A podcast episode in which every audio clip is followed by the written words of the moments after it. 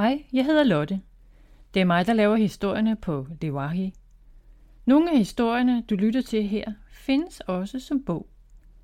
Hvis du vil se, hvad jeg har lavet af børnebøger, eller måske printe nogle gratis malesider ud, så tag et kig på min hjemmeside lewahi.com. God fornøjelse med historien. Dette er den 9. historie af Dragmonster-serien. Historie 9. Det var morgen, og Sara strakte sin krop med armene over hovedet. Da hun åbnede øjnene, så hun ind i Vienos smilende ansigt. Godmorgen, sagde han på sin sædvanlige rolige måde at tale på. Han hjalp Sara på fødderne, mens minder fløj rundt i loops og zigzaggede frem og tilbage i luften over hende. Er du klar i dag? spurgte han ivrigt. Ja, det er jeg vel, svarede Sara søvnigt. Vienno gav hende noget frugt og satte sig på en gren ved siden af hende. Hvad er der i din rygsæk, Vienno? spurgte Thomas, som allerede havde spist sin morgenmad. Han havde været lidt rundt i skoven og kigge, og satte sig nu over for dem. Vienno svarede, det er ting, der kan hjælpe os, hvis det bliver nødvendigt. Som hvad? spurgte Thomas. Det vil du se senere, svarede Vienno hemmelighedsfuldt, hvorefter han fløj væk med et smil om munden. Sara var hurtigt færdig med sin morgenmad, og lidt efter begyndte gruppen at bevæge sig mod lysningen, hvor fangerne var. Klipstensdragmonstrene gik, mens resten fløj over hovedet på dem. De kom igennem en endnu tættere skov, end de havde været i før. Sara mærkede et stik i armen og kløede sig. Det måtte være en myg, tænkte hun. Igen følte hun et stik. Og igen. Så lagde hun mærke til noget, der fløj omkring hende, som en flue, og hun forsøgte at vifte den væk. Men ligesom en flue var den for hurtig, og ligesom en flue var den møg irriterende. Hun lagde mærke til, at de andre også slog ud efter noget i luften, og tænkte, at de måtte have samme problem som hende. Ah, ved dragens spidse pigge, hvad er det? Råbte Minder irriteret. Au! Sara mærkede endnu et stik. De eneste, der ikke kunne mærke, de blev stukket, var klipstensdragmonstrene. Dronning Safir, hvad sker der? Sara fløj ned til hende på jorden.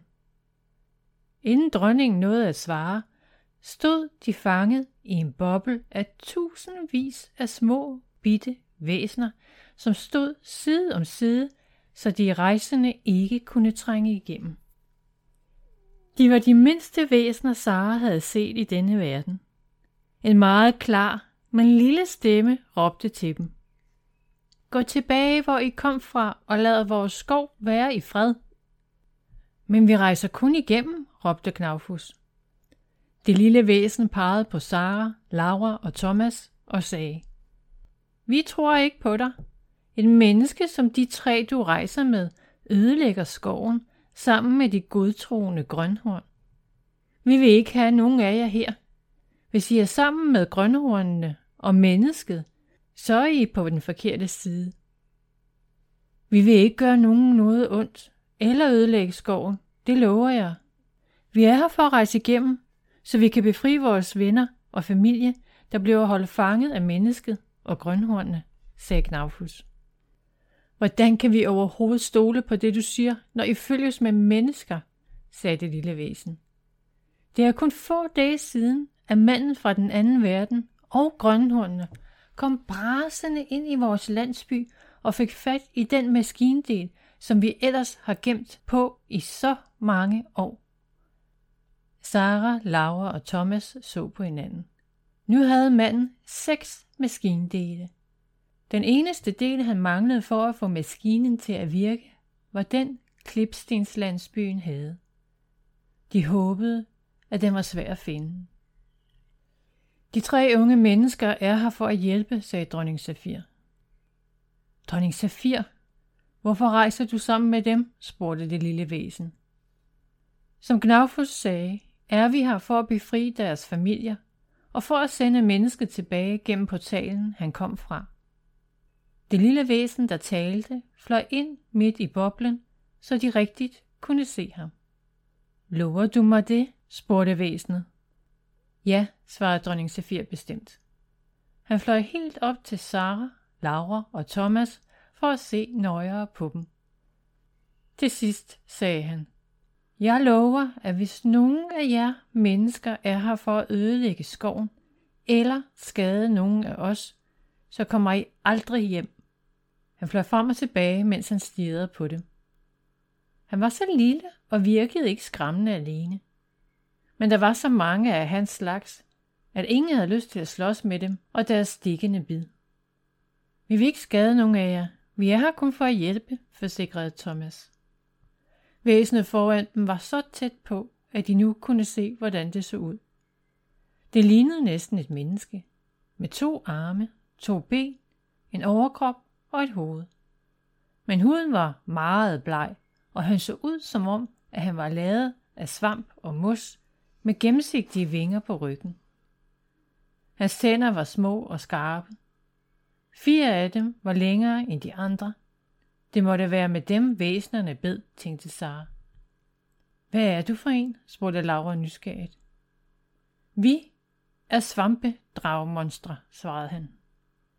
Er I dragemonstre? spurgte Thomas forbavset. Ja, svarede det lille væsen. Men I er så små, sagde Thomas, og synes, at de så temmelig nuttede ud. Det kan være, unge mand, men vi kan godt slå fra os. Ja, tak. Det kunne jeg godt mærke, sagde Thomas, og satte hans hånd på et sted, han var blevet bidt. Det lille svampedragmonster vendte sig og så på de andre rejsende. Jeg hedder Mossi. Jeg er leder af svampedragmonsterlandsbyen.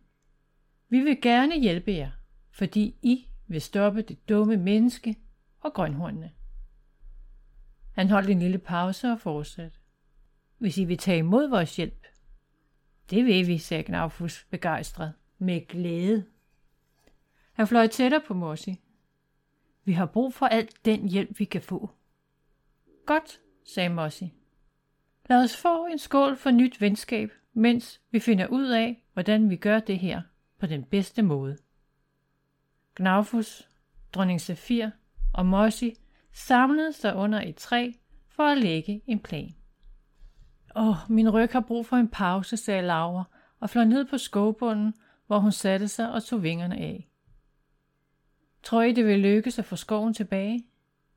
Det håber jeg, sagde Sara. Det fortjener de. Hvor de klør de bid. Det er værre en myggestik, sagde Thomas og blev ved med at krasse på dem. Et af de små svampedragmonstre fløj hen til dem og puttede lidt salve på deres bid. De hjalp med det samme. Tak, sagde Thomas lettet. Det lille dragmonster bukkede og fløj videre. Alle de små svampedragmonstre fløj nu ind mellem buske og træer, så de ikke var til at få øje på. Imens satte de rejsende sig ned og ventede på, at der blev lavet en ny plan sammen med Mossi. Sara lagde sig på ryggen og kiggede op i træerne, hvor hun så bladene bevæge sig stille i vinden. Ved dragens spidse pigge, sagde hun træt for sig selv, og besluttede sig for at tage sig en lur. Slut på et finale. Hestehale.